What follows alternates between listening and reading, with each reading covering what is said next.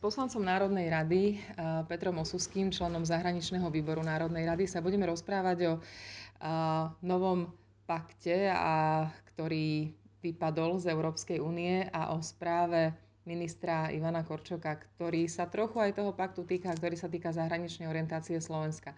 Začneme tou správou, ktorá bola prednesená na pôde parlamentu. Ivan Korčok bol veľmi priamy.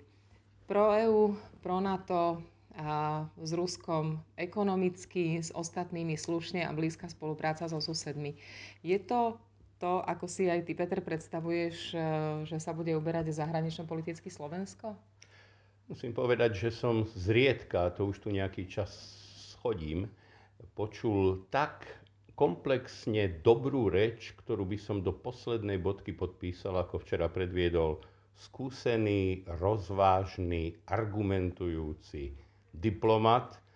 A nehovorím to preto, že je nominantom Slobody a Solidarity, ale aj tak som hrdý na to, že sme tohto človeka nominovali. Hovoril presne o tom, o čom sa veľmi často nehovorí. Hovorí napríklad o tom, že Európu by sme nemali chápať, a on nepoužil toto slovo, ale ako dojnú kravu, ale tiež trošku ako spoločenstvo hodnôt, ktoré nás k niečomu zavezuje a spolu s ktorým niekam smerujeme, ktoré nám zabezpečuje ekonomickú prosperitu v rámci toho, čo dokážeme, zabezpečuje nám bezpečnosť a zabezpečuje nám dodržiavanie a zachovávanie demokracie. Pretože ak v tomto panskom klube chceme byť, tak by sme mali aj hodnoty a demokraciu dodržiavať. A dotkol sa takej pozoruhodnej negatívnej vlastnosti, ktorá je rozšírená. To je, že e, na Slovensku je veľmi často považovaná e, Amerika, respektíve Spojené štáty, za hrozbu. A treba povedať, že nech sa každý, ktorý takto uvažuje, zamyslí, kedy Slovensku, nielen Slovensku, ale Slovensku, Spojené štáty ako si poškodili. Či v 18. roku, keď ich dobrovoľníci pomohli zvrátiť víťazstvo prvej svetovej vojne na našu stranu a my sme vôbec vznikli, či v 45., keď prispeli významnou mierou k porážke Hitlera a končeniu druhej svetovej vojny, alebo či v čase, keď Ronald Reagan donútil Kreml na kolena, ktorý potom splodil Gorbačova a ríša zla sa zosypala.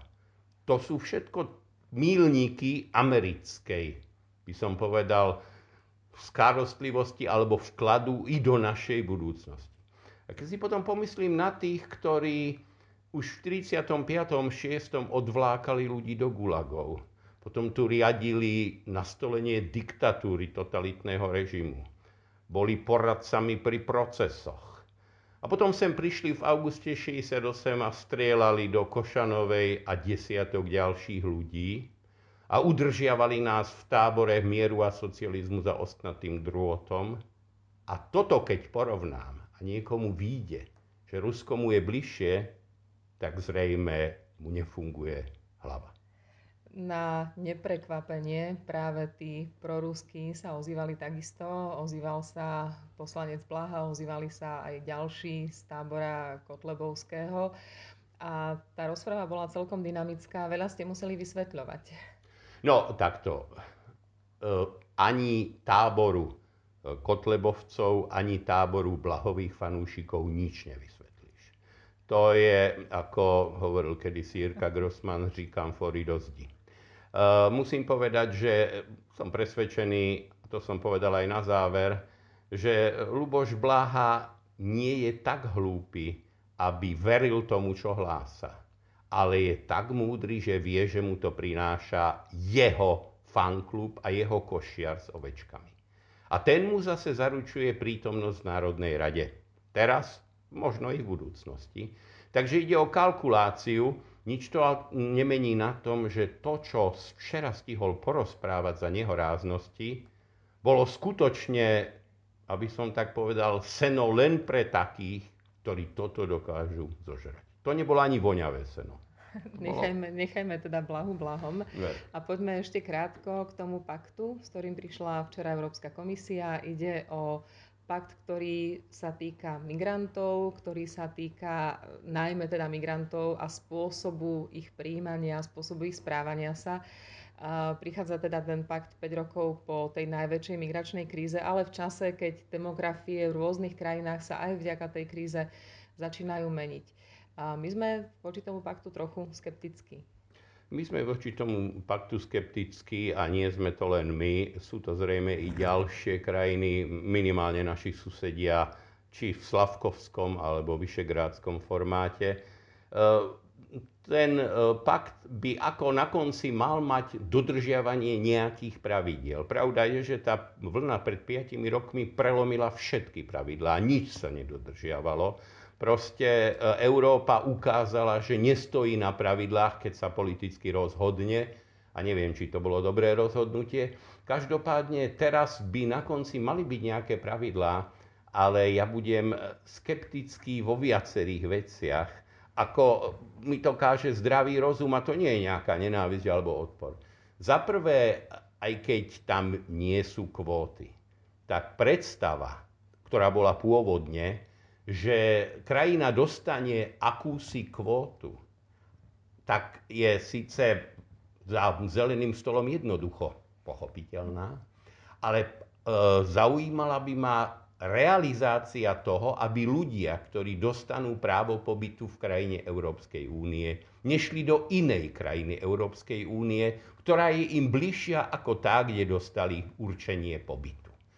Teda to je tak, ani keby sme tak ako za socializmu odkomandovali niekoho po skončení štúdia tam a tam, ale on má otca, mamu, frajerku, alebo nedaj Bože rodinu tu, alebo niekde inde, ale my ho pošleme 300 kilometrov inám. No samozrejme, to sa dalo v totalite. To sa dá vtedy, ak sú zavreté hranice a najlepšie, ak sú tí ľudia priviazaní o plot. Ale pokiaľ tí ľudia sú slobodní a stávajú sa súčasťou obyvateľstva Európskej únie je úplne iluzórne udržať tú určenú kvótu na e, území danej krajiny a je veľmi ľahké si potom ako ponský pilát umyť ruky.